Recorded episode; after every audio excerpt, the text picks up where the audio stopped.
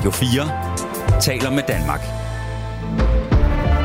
Du lytter til Selskabet med Stine Lynghardt og Jens Christian Hansen. Det producerer energi, det er effektivt, det er grønt, men det er også kontroversielt og noget, de fleste har en mening om. Her i selskabet skal det i dag handle om atomkraft. Vi sender en særlig sommerudgave af vores program, hvor vi er ude at besøge en person fra erhvervslivet, som arbejder med lige præcis det her område. Jens Christian, kan du ikke prøve at fortælle lidt mere om, hvor vi er og hvem det er, vi er på besøg hos?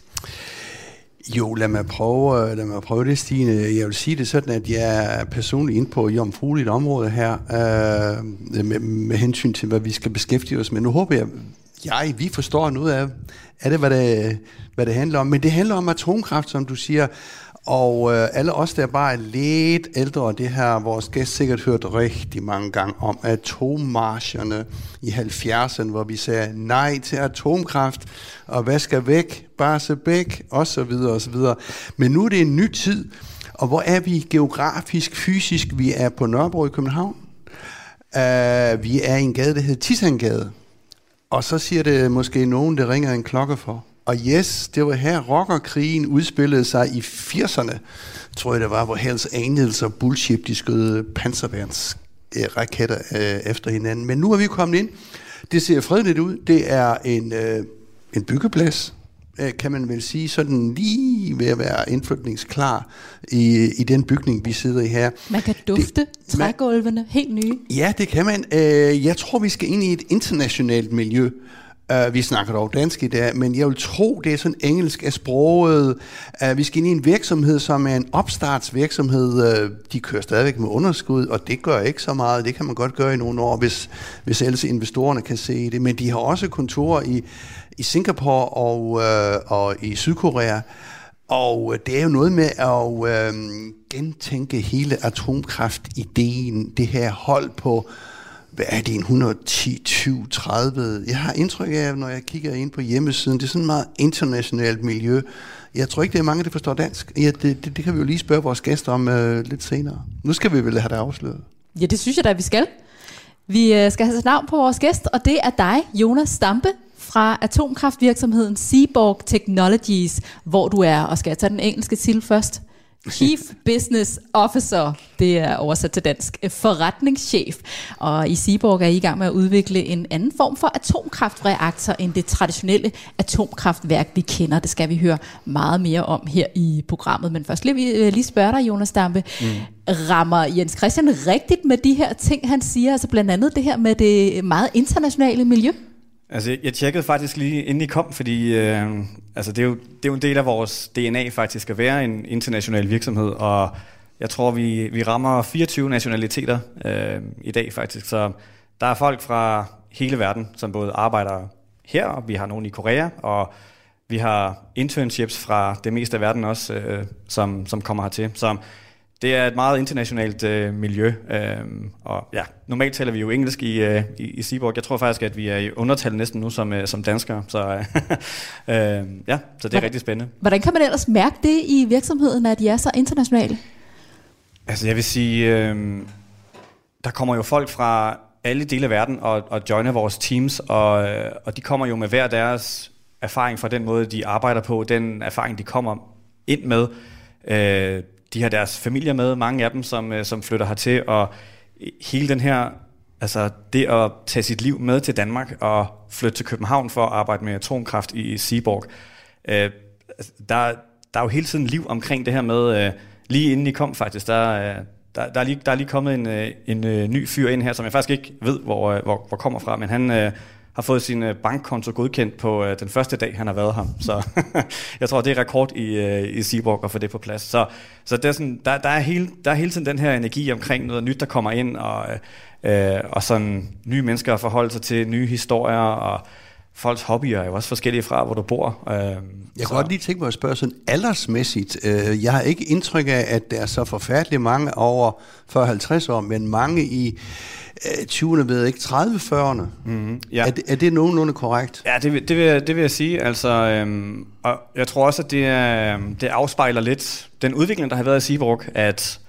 når man starter sådan et projekt her op, øhm, så øh, er det tit unge typer, der sådan øh, har mod på lidt ekstra risiko, og som, øh, og som øh, gerne vil give det en chance og, og prøve at være med til at, at starte sådan noget op. Øhm, og jeg vil sige, det gode ved, ved, ved det stadie, hvor vi er nu, det er, at vi faktisk er begyndt at kunne tiltrække folk, der har mere erfaring, og som, øh, og som også kommer med en lidt, af, med, en, med en lidt anden ballast, end, øh, end, end hvad vi sådan har set være til stede i starten, som jo også har været drevet meget af, meget af den research, øh, vi laver, så der har jo været et stort øh, pull fra universiteterne især, øh, også fra hele verden. Øh, så på den måde har det været et ungt miljø øh, til at starte med, men, men sådan kvæg, kvæg vores øh, sådan vokseværk og, og de opgaver, vi står overfor, så skal vi også kunne tiltrække øh, folk, der kommer med lidt mere erfaring, vil jeg sige. Og hvad er det, de er nysgerrige på? Hvorfor vil de gerne have til? Altså vi, øh, jeg vil sige, vi er i Danmark, og, øh, og, altså, og det, det er en fordel for os på, på nogle områder faktisk, at folk gerne vil bo i København. Der er et godt rygte omkring at være her. Øh, Danmark har et godt rygte for ligesom at kunne tiltrække den type mennesker, som vi gerne vil. Altså, så vil jeg sige, øh, Altså, der er jo ikke den store øh, nuklearindustri i Danmark, øh, og det er vi jo lidt i gang med at prøve at bygge op. Øh, og jeg tror, at det at være med til at prøve at skabe noget på, på den måde, øh, tiltrækker nogen. Altså normalt er atomkraftindustrien nogle meget store, gamle virksomheder, med, hvor innovation ikke er det, der driver øh, værket. Øh, så, så dem, der har lyst til at lave noget nyt, og dem, der kan se potentialet af det, vi laver, er også meget motiveret for at komme og, øh, og, og ligesom lægge deres del af arbejdet, for at vi kan, for at vi kan lykkes. Øhm. Ja, vi kan godt lige tænke mig at følge op på den der øh, øh, medarbejdere, der kommer til i her. Det er vel også specialister, øh, ingeniører, øh, øh, højtuddannede, højt lønnede. Mm. Altså tit er det jo sådan, at man tiltrækker sådan mange af dem ved at give dem en upside. Altså, du kan få en lille del af virksomheden, hvis og hvis og hvis vi præsterer om øh, et eller andet antal år, men er I så unge, så det er lidt svært at give de der øh, upside, eller hvordan arbejder I med det? Det er stadigvæk en del af vores, øh, vores øh, pakke, når folk kommer hertil. Øh, selvfølgelig så, det er ikke alles løn, vi kan matche øh, endnu. Forhåbentlig kommer det øh, en, en dag, men men, øh, men det, er ligesom, det, det er noget af det, du ligesom giver afkald på for at komme med, det er, at, at øh, du ser måske ja tak til at gå lidt ned i løn, øh, til gengæld så får du også lov til at drive meget mere, end hvad du måske har gjort i det job, du sad i tidligere. Øh, og så er, øh, så er medarbejderaktier stadigvæk en del af, af, den, af den pakke, vi, øh, vi, vi tilbyder. Så folk får en fornemmelse af, at det også er en, en, en upside. Tak fordi vi må besøge jer her i uh, Seaborg, Jonas Dampe. Jeg ved jo, at uh, I har rigtig meget at se til for tiden. Mm. uh, da jeg talte med dig i telefonen, før vi skulle mødes, så sagde du, at du havde det som om, at du arbejdede i en isbutik i sommerferietid. Hvordan skal det forstås? Altså, øh, vi, har haft, øh, vi har haft rigtig travlt her det sidste, øh, det sidste stykke tid, og der har været varmt her i, i maj i Danmark, så, øh, så det, var, det var lidt der billedet øh, kom fra i virkeligheden. Men, øh, men, men, men der, ja, vi kan ikke rigtig bruge ordet kunder, for det er ikke rigtig kunder, øh, som vi arbejder med, det er partner, men, øh, men der, er, der, der er kunder i butikken, kan man sige, og... Øh, Faktisk øh, lige i går annoncerede vi øh, et øh, nyt partnerskab, vi har lavet i Korea, som handler om at producere øh, brændsel til vores øh, reaktor. Så det skulle vi selvfølgelig have på plads. Øh, vi havde besøg af, øh, af Samsung, vores anden partner her i øh, sidste uge. Øh, og i den her uge her, der sidder der faktisk nogen fra det tekniske team i, øh, i Samsung og arbejder med øh, ligesom at få vores reaktor integreret ind i den barge, vi skal bygge. Så der har været, øh, der har været besøg på at der er også øh, andre præsentationer i øh, dag faktisk i huset, mens I er her. Øh, Jonas, kan du ikke lige, fordi det er ikke alle os, der, der er helt styr på det der atomkraftværker og sådan noget. Vi tænker jo, apropos Barsebækken, så øh, kører ja. vi rundt i, i Frankrig og så videre. Altså de tre vigtigste ingredienser i et sådan et atomkraftværk, og nu skal vi jo så snakke om, hvor store de er og sådan noget. Mm. Det, er jo, det er jo det der med øh, energien, og så er det jo den der afkøling og sådan noget, øh, og øh, den der brændsel, som man siger, øh, det er jo ikke sådan kakkelovn-agtigt, men kan du ikke lige bare meget kort prøve at sige, hvad, altså, hvad er de tre vigtigste ingredienser i sådan en atomkraft-ting? Altså du har jo, altså hvis, hvis du kigger på det, som vi udvikler nu, øh, hvis vi starter udefra, så har vi jo selve den barge, som, som er vores koncept. Øh, det vil sige, det er et fuldt øh, flydende atomkraftværk, som vi er i gang med at få designet og få bygget. Altså et skib? Et skib, ja. Så vi, øh, vi har vores reaktor placeret ind i, øh, Øh, vi kalder det en barge, fordi øh, en pram faktisk, fordi mm. den, er ikke, øh, den kan ikke sejle af sig selv. Øh, den, den flyder bare. øh, og skal trækkes derhen til, hvor den skal levere strøm. Men, men det er ligesom, det, det, er den, det er en af de dele, du har i dit, i dit værk. Du skal selvfølgelig have alt det, der kan bruge den varme, der bliver produceret inde i reaktoren. Så, så hvis vi ligesom bevæger os, bevæger os fra bargen og længere ind, så har vi selvfølgelig en masse systemer, som er det, der gør, at din reaktor den kan operere. Vi har vores kontrolrum, og vi har vores, øh, altså vi, vi har selve der, hvor alle vores øh, supportsystemer til reaktoren, hvor de er, og så har vi selvfølgelig øh, kernen som, som det sidste element af, af det, vi laver. Og, og som du rigtig nok siger, den skal jo køre på et eller andet. Øhm, og, og i vores tilfælde, der er det en, øh, en fluoridsalt, øh, hvor du har mixet uran øh, op i den, som du smelter, og så kan du starte din kædereaktion op. Øh, og det er, det er det, der skaber varmen øh, i vores reaktor, som vi laver damp ud af, og som driver en turbine, og som leverer el til, til elnettet. Forhåbentlig en dag. og hvordan er det anderledes, altså det her med, at, øh, at I bruger salt, hvordan er det anderledes end de klassiske atomkraftværker, vi kender? Altså det, det er en af de designfilosofier, som driver vores produktudvikling i Seaborg, fordi hvis du gerne vil, hvis, hvis du gerne vil, vil, vil bygge noget, som du kan placere i en pram, og som du øh, potentielt kan placere hvor som helst i verden, du, øh, du har lyst, så vil du selvfølgelig gerne have, at den teknologi er så øh, sikker som muligt.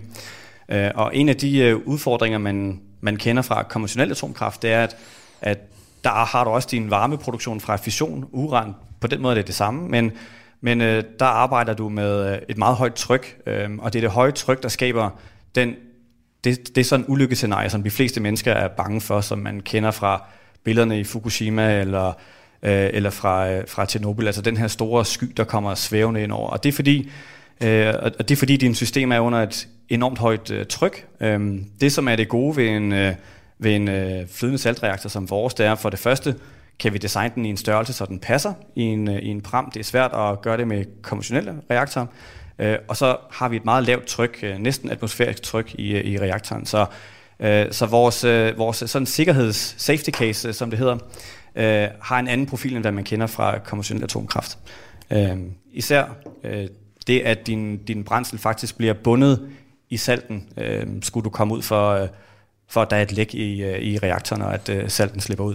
De er vel også typisk meget mindre end dem, vi kender, når vi kører på ferie i Frankrig og ser, eller i USA, eller hvor pokker de nu er hen. Uh, de er vel typisk meget mindre, altså, altså enhederne er vel meget mindre, og kan selvfølgelig også levere mindre strøm, det gør klar, ikke? Ja. Er det ikke korrekt opfattet? Jo, jo det er korrekt. Så, så vores, vores er en del mindre, end, uh, end, end hvad man kender fra konventionel atomkraft, og også altså, designet på en anden måde. Det, det, det, det ligner noget andet også. Altså, det er... Uh, Ja, der er en masse rør, der pumper salten rundt, og der er en varmeveksler, og øh, en masse ting, som, som du, vil ikke, du vil ikke tænke, det var en reaktor, hvis du sådan så vores tegninger som det første. Hvor meget energi kan sådan en barge øh, give, øh, eller altså øh, på en pram give? Ja, altså vi, vi arbejder faktisk med et modulært koncept, så, øh, så vi kan faktisk vi kan gøre vores øh, pram større, øh, hvis vi har lyst til det. Så den mindste, vi har, den, øh, den kan levere 200 megawatt electric, som det hedder, øh, og kan gå til 400, øh, 600 og op til 800. Og det er så, hvis man nu siger det der berømte, hvor mange husstande eksempelvis øh, er det i en, og hvor stor en by er det? Jamen altså, hvis du tog vores, øh, hvis du tog vores, øh, vores øh, mindste powerbarge på 200 megawatt, så vil det være to gange Roskilde by med fjernvarme og, øh, øh, og industri øh, til det. Så det, det er ret meget øh, elektricitet, der kommer ud af, af sådan en, øh, en relativt lille reaktor faktisk. Så øh, der er meget, der skal styres af, og man arbejder også med nogle højere temperaturer i den type atomkraft, som vi arbejder med, øh, end man gør i konventionelt. Øh, så du har en, du har en mere effektiv øh, reaktor i forhold til den varme, du, øh, du kan bruge.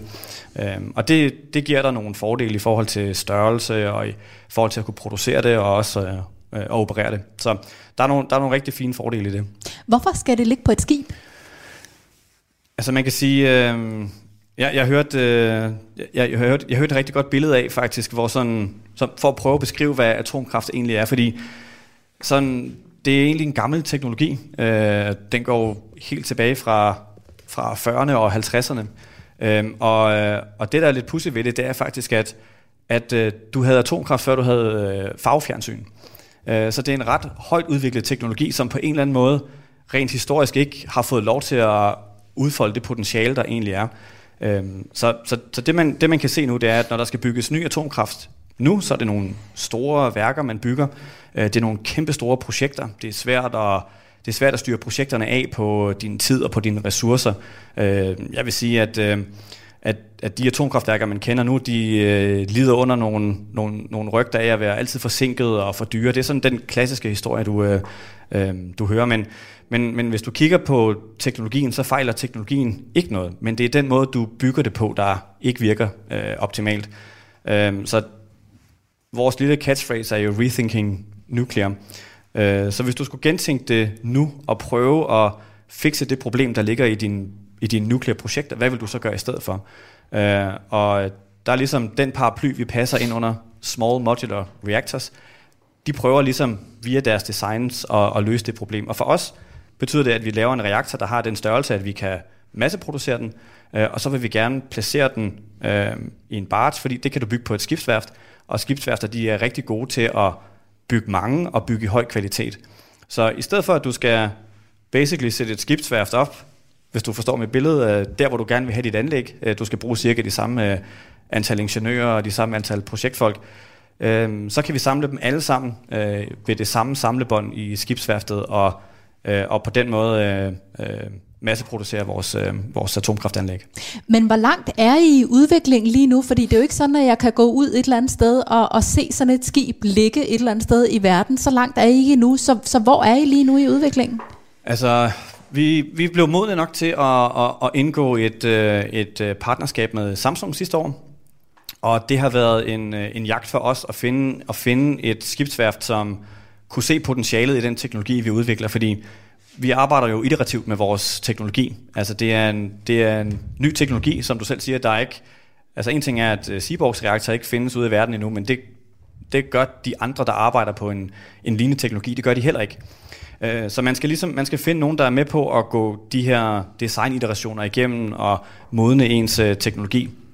Så øh, det kan være lidt svært at give et billede af, sådan, hvor, vi, hvor vi egentlig er henne, men men, men, men der hvor vi er nu, det er, at, at vi selvfølgelig har, øh, vi selvfølgelig har et, øh, et, et design til vores reaktor, hvad det er, vi godt kunne tænke os at, at designe hen imod.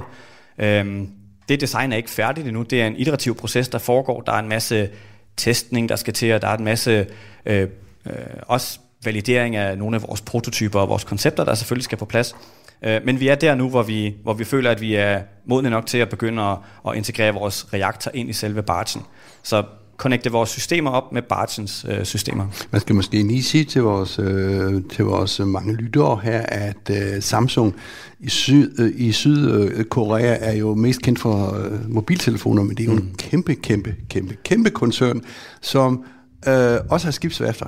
De har øh, verdens øh, tredje største skibsværft. Ja. Så, Bare lige for at få det på plads. De laver rigtig mange øh, mobiltelefoner og tv. Øh, og øh, jeg skulle lige se om tv'et her, nu måske var et Samsung TV, men øh, jeg, kan ikke, mm. jeg kan ikke lige se, hvad det er. Men, øh, men de det, laver alt, det er, det, er, det, det er en koncern, en er, konglomerat. Det er konglomerat. Alt fra det, mobiltelefoner til, til skibe. Ja. Og, og det er jo så, her for et par måneder siden har I jo fået øh, en vigtig aftale på plads faktisk med to store øh, koreanske partnere. Hvor, hvor vilde aftaler er det for jer? Altså jeg vil sige, øh, man skal passe på med at bruge ord som game changer eller noget i den stil, men det er det faktisk. Det gør du så alligevel. Det, det, det synes jeg faktisk, øh, jeg synes faktisk lige præcis, at, at, at den her aftale kvalificerer til det, fordi øh, det at gå ud som, altså vi, vi er jo en, altså vi er en dansk baseret virksomhed, vi har jo vores kontor her på Titangade, øh, og vi har, øh, vi har øh, et øh, begrænset antal medarbejdere i, øh, i Korea. Øh, det ligesom at prøve at overbevise de her virksomheder om, at de skal arbejde sammen med os, øh, meget langt væk fra, hvad, hvad, hvad de ligesom kender, både kulturelt, teknologisk. Øh, det, det, har været en, det har været en lang rejse for os at, at, at lande en aftale som det. Øh, men det som det gør, det er jo, at det er jo ikke, det, det er ikke vores øh, scope. Vi kan ikke, vi kan ikke begynde at designe en, øh, altså et flydende atomkraftværk. Vi har, vi har brug for nogen, der kan hjælpe med at gøre det, og endnu mindre kan vi jo bygge det. Øh, Altså nu er vi i gang med at bygge nye laboratorier i vores bygning her, men det er jo ikke et sted, hvor vi kan samle en 300 meter lang, 800 øh, megawatt øh, powerbarge. Øh, der skal vi bruge et skibsværft. Øhm, og, og, så det, det, har været, det har været en stor ting for os, og, og, og på den måde er vi jo, altså vi er jo bare et, vi er et vigtigt tandhjul, men vi er jo, vi er jo et tandhjul i et kæmpestort anlæg øh, der. Øh, og Ja. Nej, men jo, det er noget, jeg ikke helt forstår, fordi de er så store, de er så stærke, de har kapital. Ja. Og så kommer I fra København med 100 mennesker, og, og, og sådan, mit helt banale spørgsmål er, hvorfor udvikler Samsung ikke det selv, det som I kan? Jeg tror, øh, jeg, jeg tror, at den måde, som, den måde, som Samsung arbejder på, det er, at de ligesom, de ved, hvad de laver. Det, det er for det meste en kendt teknologi, de har. Det er, øh, det er skibsdesigner, det er skibsingeniører, det er Det er store volumen og sådan noget. Ja, det er store volumener. De er faktisk ikke vant til at udvikle ny teknologi selv på den måde. De er vant til at, at, at, ligesom at møde de kunder, der kommer ind og kunne levere til det, og så samarbejde med leverandører, der så kan levere det ind, som de skal integrere. Øh, de er rigtig dygtige til at integrere teknologi sammen. Og det er også det, de kommer til at at hjælpe os med. Øhm, så, så for dem, øh, og og det er også det, der er lidt spændende, altså øh, for dem, de har set en mulighed i at, at, at træde ind i, i energimarkedet ved faktisk at, at kunne levere et produkt som vores, øh, som er konkurrencedygtigt på verdensplan. Øh, Så de, øh, de har vurderet, at, øh, at det bet vil de gerne tage sammen med os og sige, at, øh, at lad os prøve at gå for den. Øhm, Og det er de meget committed på, hvilket øh, er derfor, det er så stor en ting for os. Og hvad betyder det for en forholdsvis lille virksomhed som jer, at I får så store partnere? Er det så, så skal der bare leveres, eller hvad? Jeg kan love dig for, at øh, de er jo vant til, at, øh, at der skal leveres, og det, og det, er også nogle, det er også nogle krav, de stiller op imod os. Øhm, det, det er den måde, de er vant til at arbejde på, og øh, det er også det, de sådan set øh, forventer fra vores side. Øhm, så vi prøver at følge med så godt, øh, som vi kan, men som jeg nævnte for dig, så øh, er hvad er det nu 15-17.000 øh, ansatte i øh, skibsværftet, og, øh, og vi er øh, små 100 her i Seaborg, ikke? Så, øh, så der, der er mange, der sender e-mails og spørger, hvornår øh, den her tegning kommer, og hvornår sker der det her, og øh, hvordan går det med det hele. Øhm, så det, vi, vi er blevet en del af en, af en større plan i øh, Samsung, og det kan vi godt mærke. Og så kom altså selveste direktøren for Samsung, kom jo forbi Titangade i fredags. Hvad skulle I tale med ham om? Jamen, vi har arrangeret en lille frokost, så vi lige kunne... Øh, Han kom lige forbi. øh, hvad hedder det? Han annoncerede, at han godt kunne tænke sig at, at, at komme forbi og sige hej. Øhm, nu, nu spurgte du lidt tidligere, hvad det var, der tiltrak folk til Seaborg. Øhm, og faktisk er Samsung Heavys øh, øh, direktør, han er ingeniør selv og er startet som almindelig øh, skibsingeniør i, øh, i Samsung og sidder nu som, øh, som, som direktør for den, for den butik. Jeg tror, han synes, det er spændende, det vi laver, og, øh, og han har lyst til at se, hvad er det, vi kan, som de ikke kan, og prøve at forstå, hvad det er for nogle, hvad det er for nogle ting, vi arbejder på. Øhm, og så selvfølgelig lære os bedre at, at kende. Øh, men øh, men det, det er en stor gestus. Det er, det er et stort job, han har, og det at få en dag sammen med ham, det er ikke, øh, det er ikke sådan, det er ikke hver dag, det er i programmet, vil jeg sige. og jo, må jeg, jeg skal lige spørge dig et vigtigt spørgsmål, jeg skal lige skal stille, Jens Christian. Den morgen, hvor han kom, mm. kiggede du lige en ekstra gang inde i klædeskabet, før du valgte, hvad du skulle på? Jeg havde kigget dagen i forvejen, øh, og det var ligesom klart, fordi øh, man har ikke lyst til, man, man har ikke lyst til at komme dårligt fra start, så, øh, så hvad hedder det, det var, det, det var forberedt til det hele til det. Så det store spørgsmål var, om vi skulle have slips på eller ej, men øh, Skulle vi, I det? Nej, det skulle vi faktisk ikke, fordi vi fik en, øh, en lille besked om, at øh, det var et øh, dejligt øh, uformelt møde, så øh, det var med jakke, men øh, slipset måtte vi godt lade ligge i øh, skrivebordskuffen. Nå, men jeg tænker bare på sådan øh, øh, tech-startup-miljøerne i Silicon Valley, for nu at bruge den der, hvor hele verden er samlet. Det er jo også øh, øh, øh, anderledes mennesker, end vi ellers normalt forstår i erhvervslivet. Der går de godt nok ikke i, øh, hvis du nogensinde har været derovre i slips og, og kraver. Det er alt fra skater og alle mulige. Så, så jeg tænker, det kan også være sådan lidt, øh, lidt, øh, lidt, øh, lidt friskt og lidt ungt og se lidt anderledes ud. Altså, vi har jo vores, øh, vores meget traditionelle mørkeblå øh, Seaborg hoodie øh, med logo på, og altså, den er jo stadigvæk en del af vores øh, daglige uniform. Men, øh, men når, når du, jeg vil sige, der er måske stor forskel på at tage på, øh, at tage på øh, en øh, nuklear-tur ude i Korea, og så tage øh, ind og besøge venturefonde øh, og startup hubs inde i Silicon Valley. Det er to forskellige arbejdsmåder, og det er to forskellige kulturer, der hersker der. Og, øh, og det er, ja, det er, det er suits altid, når vi er ude på de ture Ja, der. ja, ja, ja. Vi bliver inviteret ind på direktørgangene, og det skal vi jo helst også øh, vise, at, at det er der, vi hører til.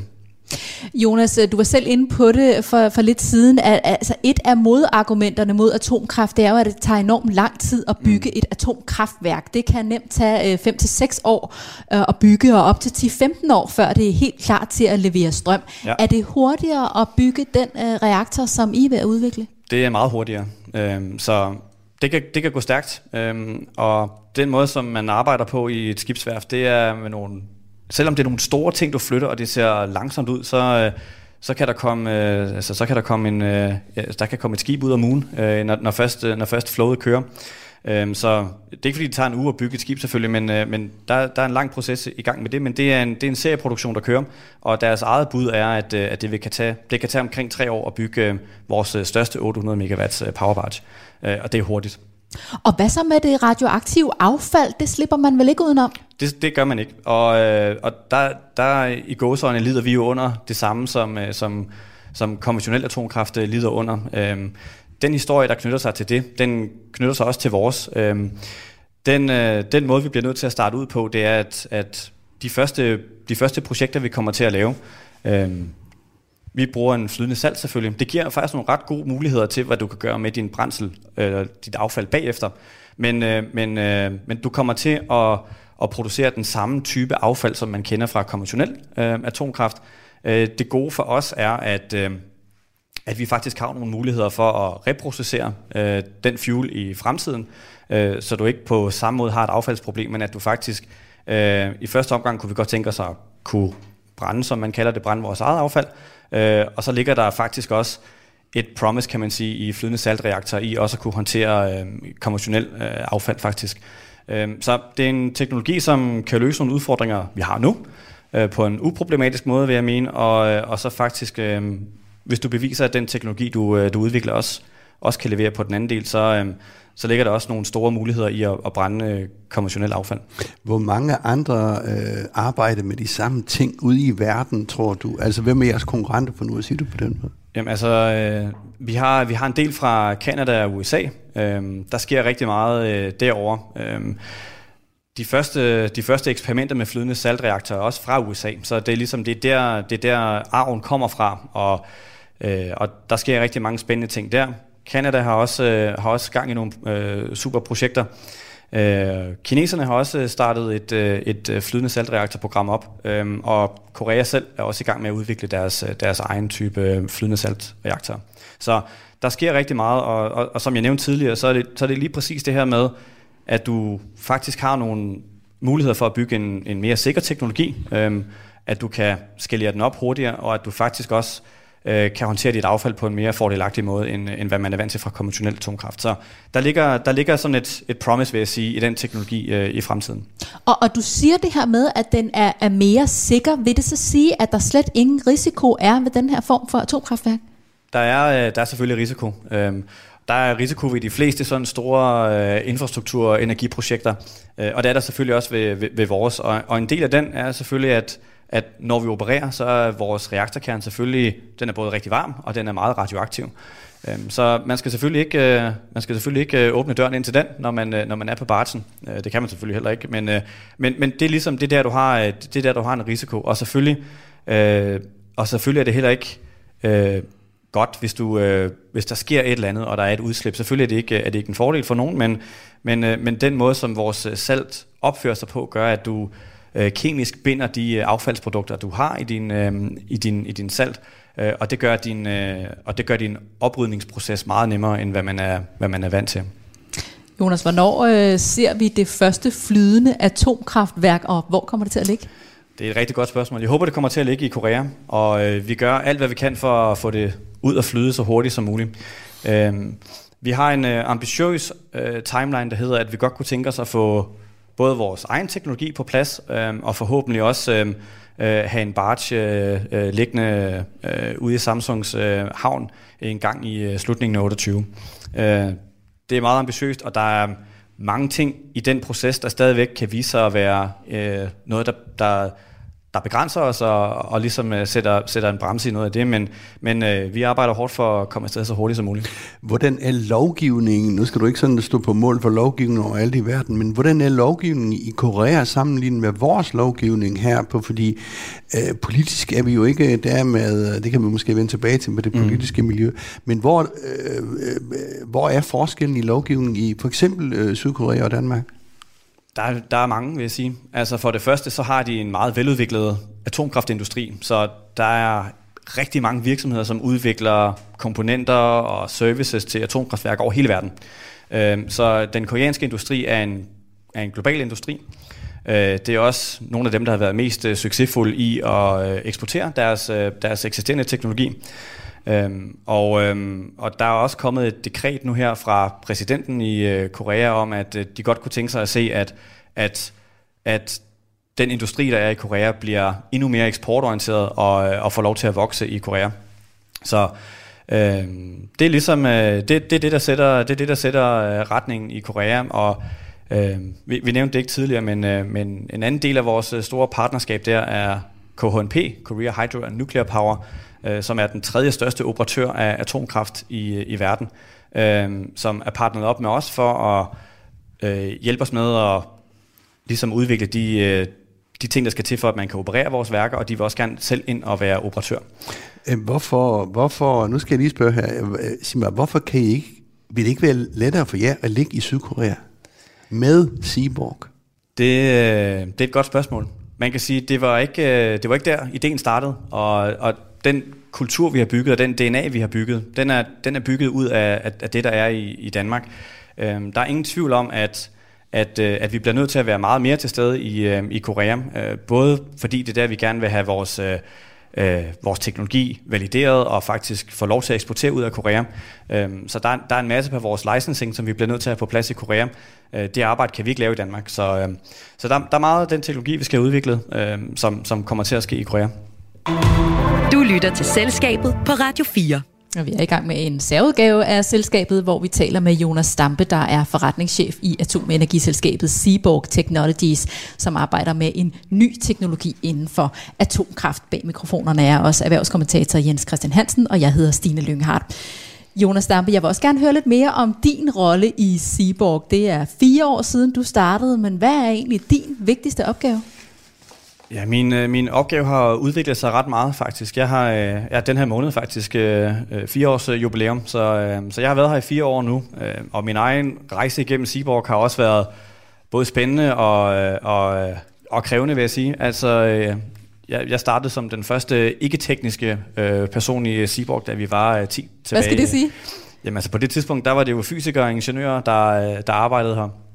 Øh, og øh, jeg havde, øh, jeg havde sådan en, en fascination af at tænke, okay, hvis man kunne få lov til at arbejde med at forretningsudvikle på Seaborg, så ville det være for mig en fantastisk mulighed. Det er virkelig en spændende virksomhed i Danmark, synes jeg. Øh, så, øh, så jeg var fræk nok til at, at, at skrive en e-mail til Troels og sige, skulle vi ikke lige prøve at snakke omkring, hvordan... Det er direktøren, Troels? Ja, det er det, er, det, er det ja. Hvor jeg skrev til ham, skulle vi ikke lige prøve at finde ud af, hvordan man også kunne sælge sådan en her? Øh, og det var han ikke helt klar over, hvordan man skulle gøre, så vi tog en øh, kop kaffe, og, og øh, ja, jeg blev bedt om at, at, at skrive den første forretningsplan i, øh, i Seaborg, som var noget af en opgave, vil jeg sige. øh, men, øh, men det er faktisk øh, indtil videre gået meget godt, så, øh, så jeg, jeg sidder nu som, som, ja, som du siger, som chef for vores forretningsudvikling, og, øh, og prøver at binde så meget sammen, jeg kan af både det, vi skal i Korea, og, øh, og også ude i alle de markeder, hvor vi er til stede. Fordi selvfølgelig laver vi alt muligt andet end at bare være i Danmark og i Korea. Vi er, vi er til stede rigtig meget i Sydøstasien og også rigtig meget rundt omkring i Europa. Så øh, det, er mange, det er mange bolde at holde, øh, at, at holde i luften, men øh, jeg synes, det er, det er super fedt, og, øh, og ja, det, det team, jeg sidder og arbejder sammen med, er også øh, rigtig godt til at være med og, og, og enabler rigtig mange af de ting, som vi har sat i søen. Så så det, det, det har været super fedt indtil videre. Hvad var det for et miljø at komme ind i? Du siger, du var den første ikke-tekniske person, altså kom du ind til en hel masse tekniske personer. Ja, hvad, ja. hvad var det for et miljø at komme ind til? Øhm, det er jo, det er jo når man, når man altså jeg, er jo, jeg er jo mere sådan en sælgertype i, virkel, i virkeligheden, ikke? Så, sådan, øh, så når man kommer ind, og man ligesom kommer med sine øh, lidt øh, knipsende fingre og sine gode idéer til, hvad man skal gøre, og hvad man, øh, og, hvad man kan finde på,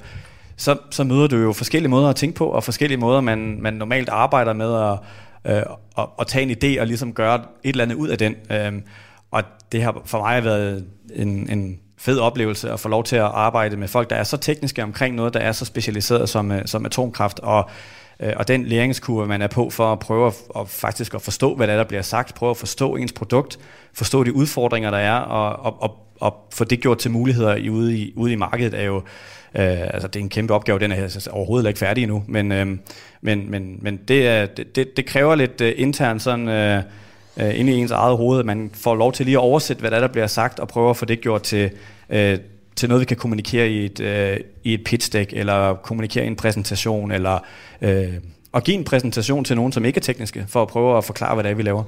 Øh, så det, der, der er mange spændende opgaver i, øh, i det, vil jeg sige. Og, og Seaborg blev jo så skabt nogle år før du startede. Virksomheden blev stiftet i 2014. Mm. Hvad var drivkraften bag? Altså, hvorfor var det lige præcis uh, atomkraft, uh, man kastede sig over? Altså, det er jo, stifterne i Seaborg er jo, er jo en håndfuld fysikere. Uh, og, uh, og, og historien er jo, at, at jamen, uh, hvis man uh, giver sig lidt tid til at tænke over, hvordan vil man egentlig designe den perfekte reaktor? Det, det er jo en spændende udfordring at give sig selv. Øh, og det tror jeg også, det var der, vi ligesom startede øh, med nogle koncepter omkring, hvis man skulle gøre det hele forfra, hvad vil du så faktisk gøre? Hvordan vil du vælge din teknologi, og hvordan vil du vælge din partner og din udrulning? Alle de her ting. Øh, hvordan vil du gøre det? det? Det startede selvfølgelig teknisk med reaktorkonceptet som det første, øh, og det har ændret sig meget siden dengang. Øh, for ligesom at tilpasse sig det marked, der er i, vi er i, der er en supply chain, der skal, der, skal, der skal være til stede. Du skal kunne få din fuel. Der er mange ting, der, der skal kunne lade sig gøre for at også faktisk at vælge en teknologi, som er mulig at, at, at bygge.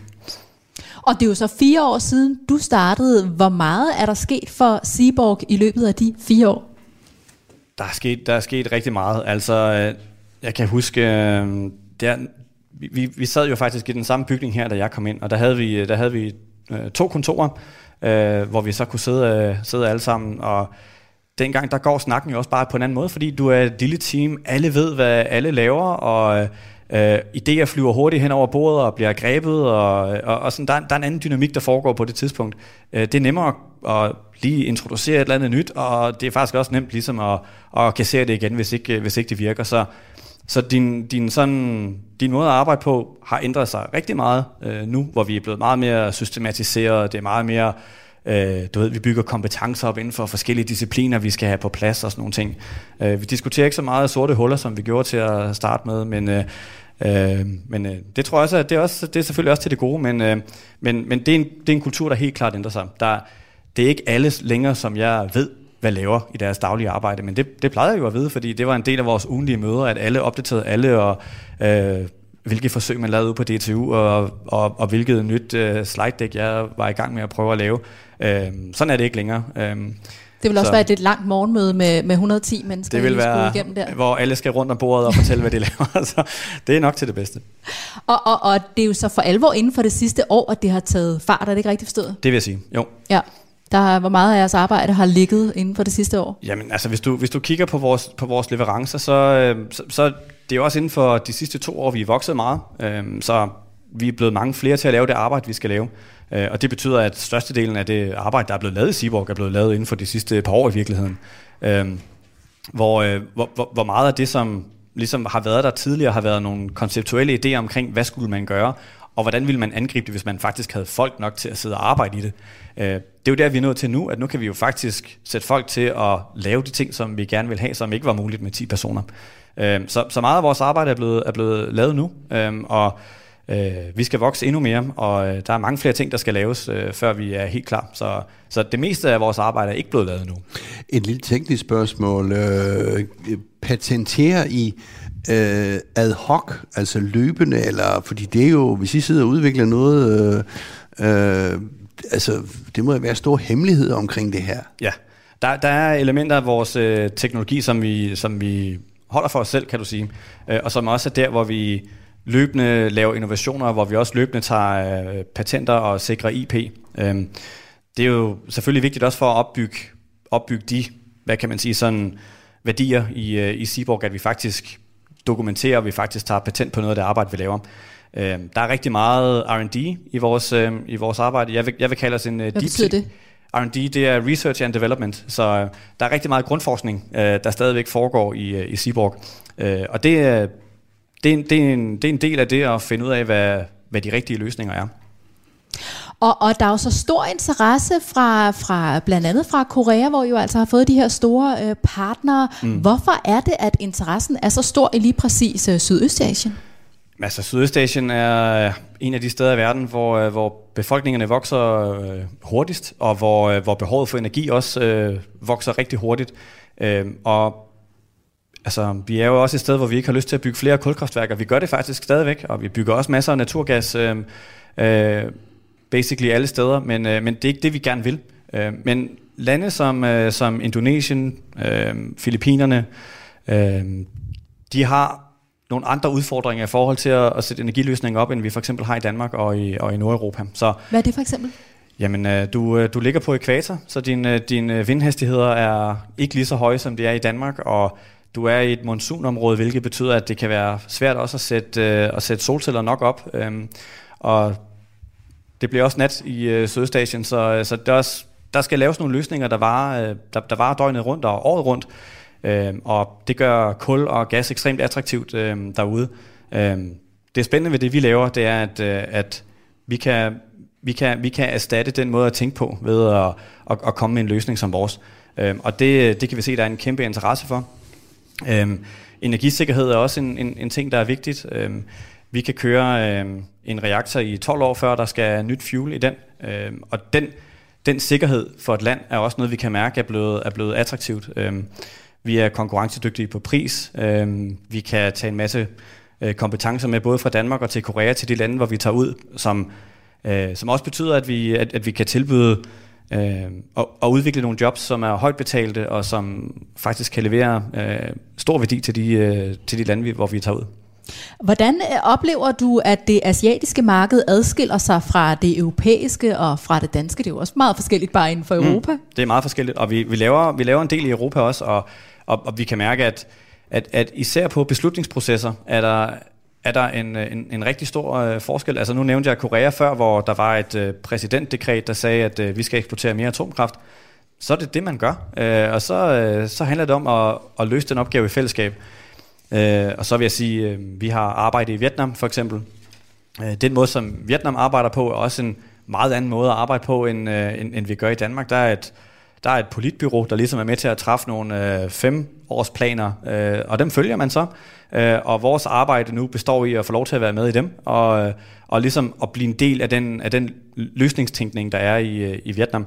Øh, det går rigtig godt med det, vil jeg sige, og, øh, og det er også øh, rigtig sjovt at være med til at se, hvordan den udvikling den foregår, fordi øh, der er ikke, øh, der er ikke øh, atomkraft i Vietnam. De har gerne vil have det siden 70'erne. Øh, så der er mange ting, der har gjort det besværligt for dem at få lov til at, at, at få atomkraft. Øh, vores løsning her er en måde for dem øh, at faktisk genstarte nogle af de tænkninger og genstarte nogle af de øh, sådan politiske ambitioner, de har haft, og energiambitioner, øh, ambitioner, de også har haft.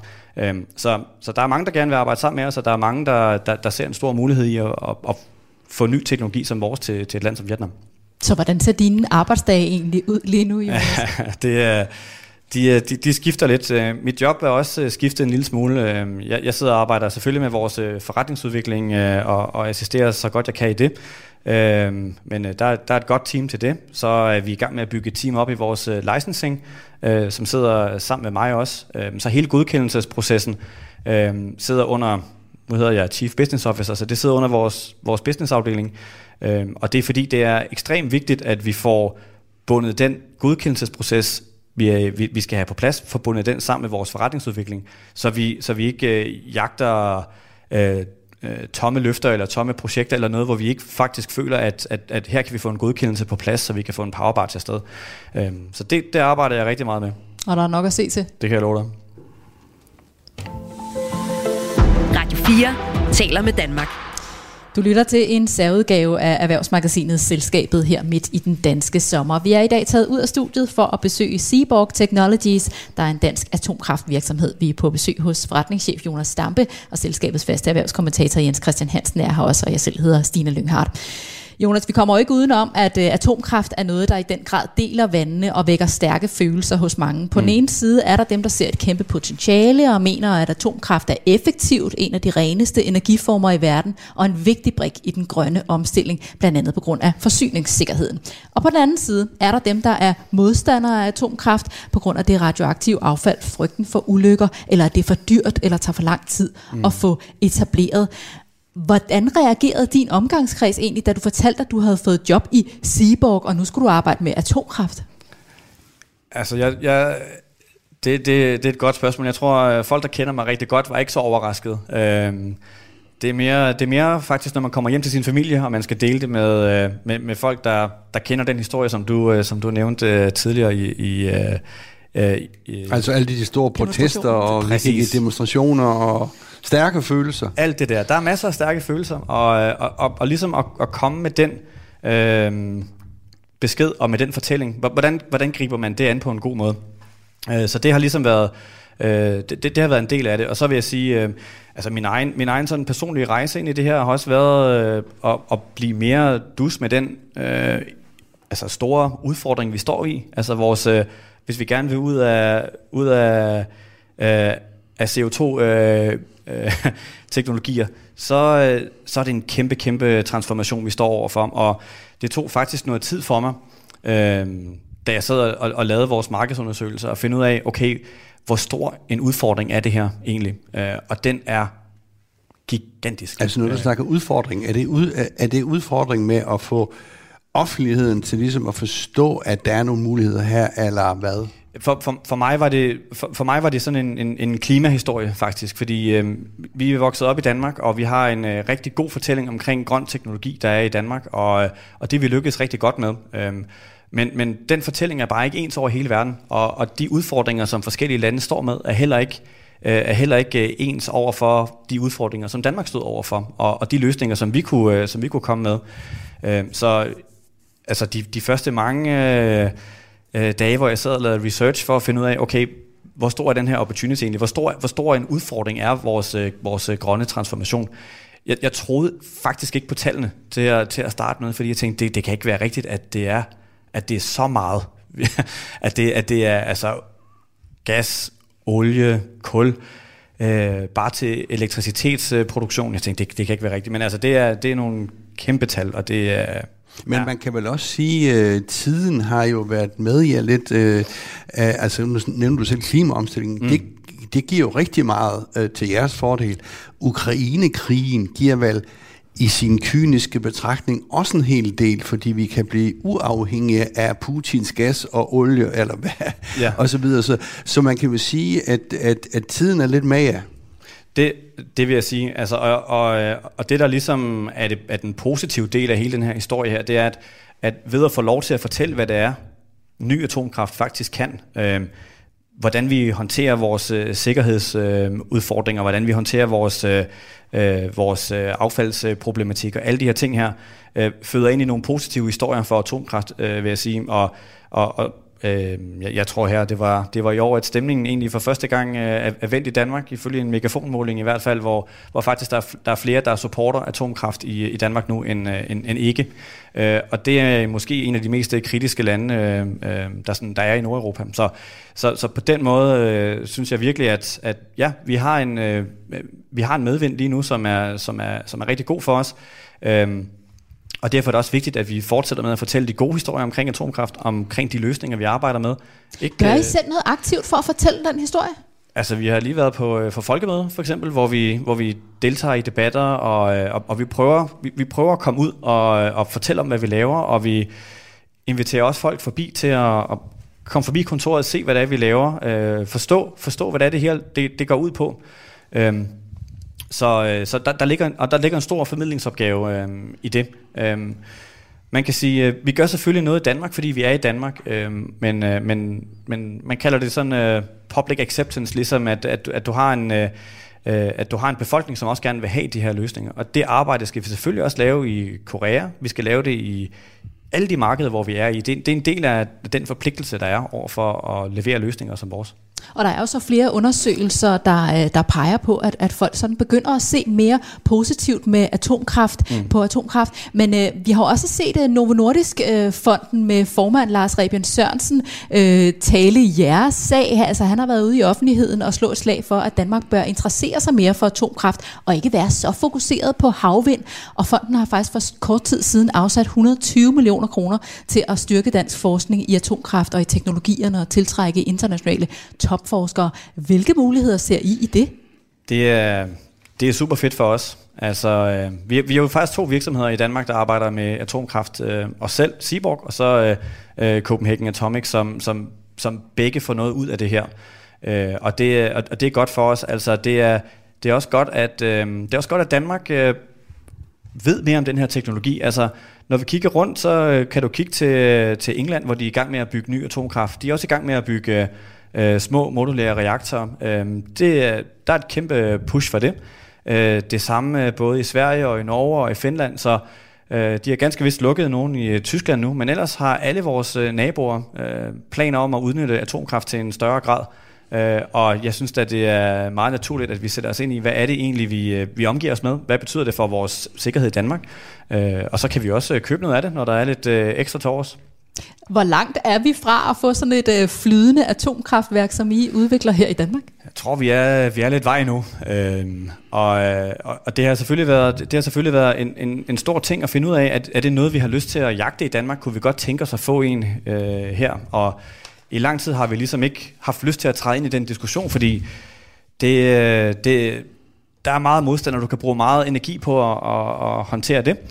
Øh, men, øh, men altså, hvis jeg skal komme med min egen personlige holdning, så ville jeg da synes, at det var fedt, at vi kunne få lov til at, at også at, at udvikle og bruge den teknologi, som vi arbejder med, og som, øh, som jeg står 100% indenfor. Men ser I også her konkurrere? Altså nu er vi jo verdensførende, eller tæt på at være det, i vind, og måske også nu hen ad vejen i sol, i hvert fald i vind. Uh, men uh, er I konkurrenter til de andre energiformer, eller hvordan ser I jer selv? Altså, jeg synes, det, den rigtige approach til det, det er at sige, at altså igen, lande er forskellige, deres energisystemer er forskellige. Der er ikke en one size øh, fits all her. Altså det er, det er nogle meget komplicerede øh, energisystemer, som, som folk skal drive. Øhm, de skal alle sammen udvikles, de skal alle sammen opgraderes, de skal alle sammen øh, udbygges, og, øh, og i nogle markeder, der er nogle løsninger bedre end andre markeder. Øhm, jeg tror, det man kommer til at se er, at, at mixede, øh, mixede energisystemer er, er noget af det, der kommer til at vinde rigtig meget frem, og, øh, og der kommer atomkraft til at få en, en plads i det. Du lytter til Selskabet på Radio 4. Vi skal også lige nu at tale om, hvad fremtiden bringer for Seaborg Technologies. Hvor ser I jer selv om 5-10 år? Oh, det er et godt spørgsmål. Altså fem år, det er jo, det er jo der, vi rammer vores 2028-timeline. Øh, så enten så er vi glade eller lidt stressede om, uh, om fem år, tror jeg. Der skulle gerne ligge et skib klar på det tidspunkt. Lad os se. Det vil være rigtig fedt.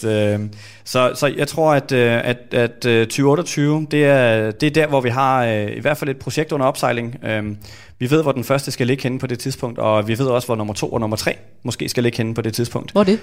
Ja, det er et godt spørgsmål. Det finder I ud af i 2028. Det, det finder vi ud af på vej, på ja. vej derhen af. Der, der er et par gode bud allerede, vil jeg sige. Øhm, øh, men det er selvfølgelig med at få låst de uh, muligheder uh, fast, så det ikke bare er en, er en mulighed, men faktisk er nogle projekter, som vi kan modne og arbejde hen imod. Uh, så, så om fem år, der, uh, der kigger vi forhåbentlig fremad mod uh, den første deployment, og uh, forhåbentlig fremad mod uh, nummer to og nummer tre. Uh, og også uh, flere, hvis, uh, hvis vi er gode nok til at bygge vores uh, pipeline. Hvor store drømmer I om at blive? Jamen altså, øh, det er jo et godt spørgsmål. Altså, hvor mange, øh, hvis, du kan, hvis du kan standardisere dit produkt, og du kan, og du kan lave en løsning, der virker, så, øh, så kan vi bygge rigtig, rigtig mange, og vi kan, og vi kan blive rigtig, rigtig øh, store i den, i den forbindelse. Og faktisk også, nu nævnte jeg, hvor stor den udfordring er, at vi skal lave en, øh, en grøn, øh, grøn omstilling. Øh, og der kan vi faktisk øh, blive en spiller øh, i det på et globalt plan. Så det er nok den øh, ydmyge ambition. Her og nu er der en øh, sommerferie, der står for døren. Har du overhovedet tid til at holde sommerferie? Ja, i øh, den her sommer, der har jeg faktisk, og det, øh, det glæder jeg mig rigtig meget til. Vi har, vi har nået nogle store ting her i løbet af, af de sidste par måneder. Vi er, vi er mere end klar til at lige at tage en slapper her hen over sommer, og så ellers bare truck på igen her efter, efter det. Så der er, allerede, øh, der er allerede planlagt de første rejser og de første projekter her øh, i august. Så, øh, så jeg ser frem til et par uger, hvor jeg øh, måske kan lukke min e-mail ned lidt. Det ville være dejligt. Er du så øh, sådan en, der kan lukke det helt ned og bare parkere det og slappe fuldstændig af og smække benene op? det, det tror jeg ville være at lyve lidt, men, øh, men man kan prøve. Og ganske kort, hvad betyder, eller hvad byder andet halvår af 2023 så på, når du kommer tilbage fra ferie? Det, det er at komme ordentligt i gang med vores, øh, med vores partner. Både, både dem, vi har, vi har lavet en, vores, vores fuel-aftale med her øh, nu her. Der skal vi i gang med at, at, at arbejde sammen med dem. Øh, og så selvfølgelig så skal vi udvikle vores øh, projekter sammen med øh, Samsung og KHNP. Øh, så det, øh, det er det, der står øverst på min, øh, på min dagsorden øh, for det næste halvår her. I første omgang, rigtig god sommer. Jonas Stampe, tak fordi vi måtte besøge jer her i Seaborg Technologies. Programmet var produceret af Beam Audio Agency for Radio 4. Jens Christian og jeg er tilbage her i selskabet på næste onsdag. Tak fordi du lyttede med. Radio 4 taler med Danmark. Du har lyttet til en podcast fra Radio 4. Find flere episoder i vores app, eller der, hvor du lytter til podcast.